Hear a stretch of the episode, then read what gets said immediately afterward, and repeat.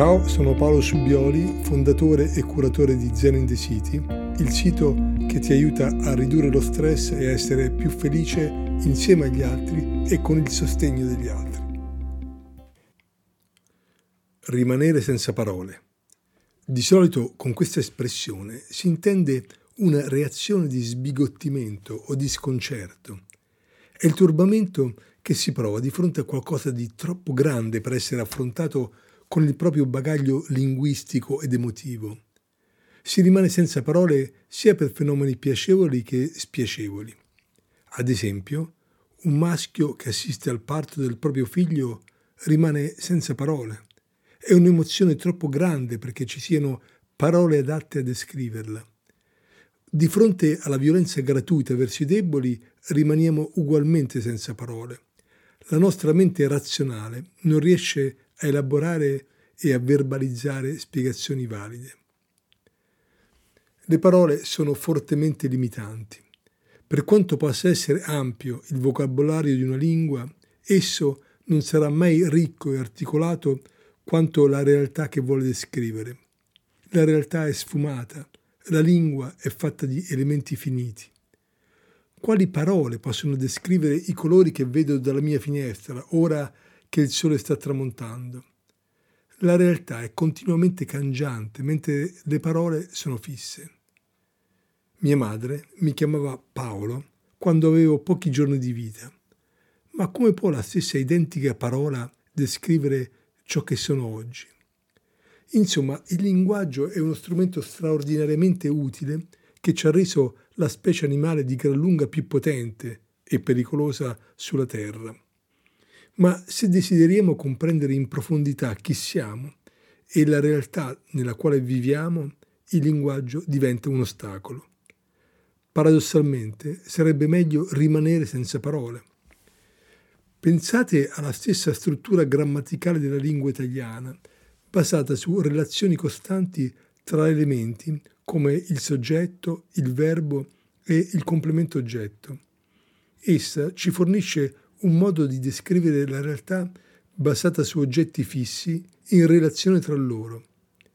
Ma sappiamo che tutto ciò con cui entriamo in contatto tramite i nostri sensi si basa su processi, non su oggetti. Se osserviamo un bel fiore, già sappiamo che ben presto appassirà. La sua bellezza è fugace e la parola fiore non può che riferirsi a un processo che, come minimo, va dal formarsi del bocciolo alla trasformazione del fiore in concime per altre piante. Il linguaggio, con il suo forte potere limitativo, è intrinsecamente parte di noi stessi. Tutte le nostre percezioni, tutti i nostri pensieri e la stessa coscienza che abbiamo di noi stessi si basano sul linguaggio. Ciò ha anche una sua bellezza, che definirei grandiosa, perché ci mette in connessione con l'intera comunità di chi parla la nostra stessa lingua e con tutti gli antenati che hanno contribuito a metterla a punto. Rende i nostri pensieri personali e collettivi al tempo stesso, ma limita la nostra capacità di comprendere a fondo la realtà.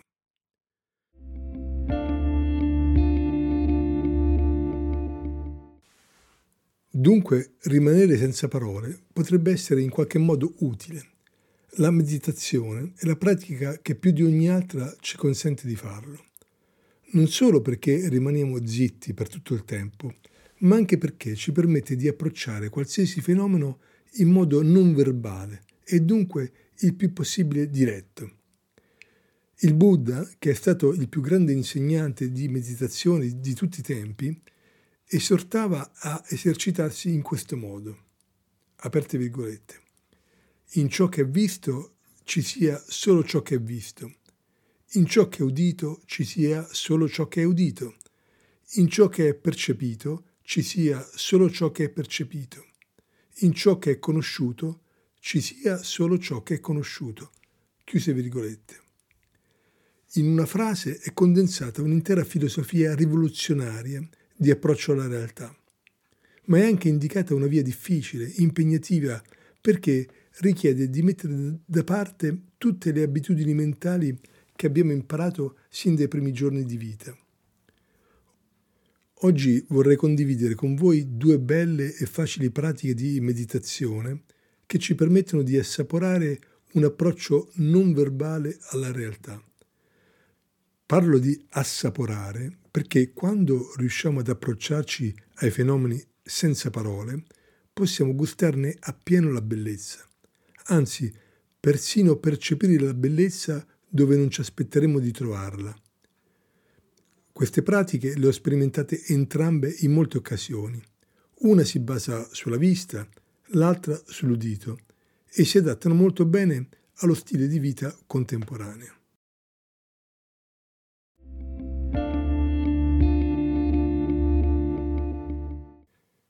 Il primo esercizio ha come oggetto il contatto visivo. Quando forme e colori entrano in contatto con il nostro organo visivo, di cui l'occhio è l'elemento principale, si verifica il fenomeno della sensazione visiva. Non appena avviene questo contatto, automaticamente facciamo due cose. Innanzitutto cerchiamo di capire di cosa si tratta, cioè di interpretare il significato di quelle forme e colori in base alla nostra memoria ed esperienza, utilizzando mentalmente il linguaggio. E poi cerchiamo di capire se quella cosa che abbiamo visto è buona o cattiva per noi, spiacevole o piacevole, favorevole o ostile. Tralasciando per un attimo il secondo punto, anche se molto importante, è facile capire come il nostro approccio alla sensazione visiva possa essere facilmente soggetto a errori, pregiudizi e fraintendimenti. Ci avviciniamo in modo culturale a qualcosa che è un semplice fenomeno ottico. Quello che vogliamo fare con questo esercizio è mettere da parte qualsiasi parola e stare solo con quel fenomeno ottico nudo per quello che è. Va premesso che è solo un esercizio, non è un modo migliore di osservare le cose. Ad esempio, è fortemente sconsigliato mentre si sta guidando un'automobile. Ed ecco come fare. L'esercizio può essere svolto mentre si sta fermi o si sta camminando. In entrambi i casi lo sguardo deve spostarsi di continuo da un punto all'altro. Non appena lo sguardo si ferma su qualcosa, ad esempio un oggetto o un dettaglio nello scenario urbano, dobbiamo evitare di dare un nome a quella cosa. Ci limitiamo invece a osservarne forme e colori in quanto tali, come se stessimo osservando un quadro astratto, le cui forme non hanno alcun significato particolare. Chi conosce un po' l'arte moderna può avere in mente quadri di Kandinsky, di Mondrian, di Klee, di Rothko. Ecco, osservare così è il contatto diretto. Possiamo andare avanti così per tutto il tempo che ci pare. Noteremo probabilmente che in questo modo è più facile stare senza pensare. Inoltre un'attività del genere di solito è molto piacevole.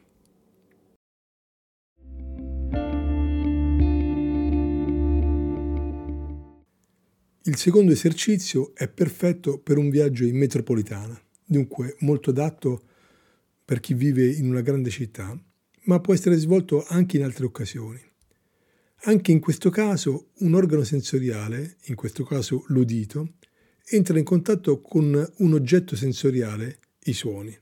Da questo contatto nasce la sensazione uditiva. Quello che ci proponiamo di fare è rimanere il più possibile nell'ambito della sensazione, prima che prenda forma la percezione, la quale inevitabilmente attribuisce un significato al suono. In metropolitana ci sono tanti suoni diversi, ma concentriamoci solo su quelli prodotti dal treno nella sua corsa. Di solito sono suoni molto evidenti. In una condizione normale sento il suono e capisco che il treno sta accelerando, rallentando o frenando, ad esempio.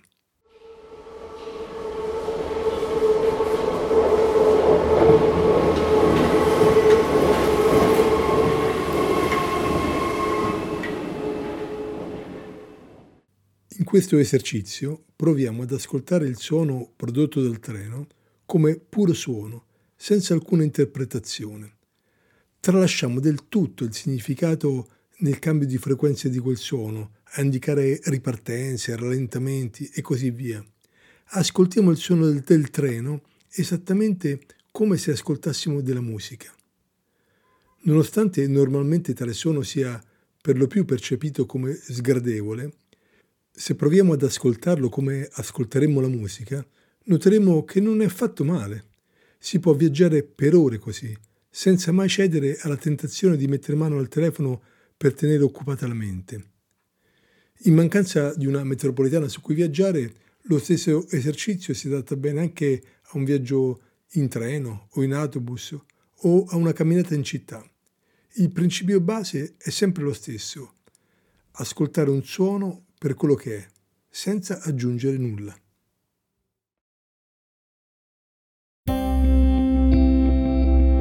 Questo è tutto per oggi, grazie per avermi ascoltato. Ti invito a provare per un mese gratuitamente tutti gli strumenti di supporto alla tua pratica di meditazione che Zen in the City è in grado di offrirti.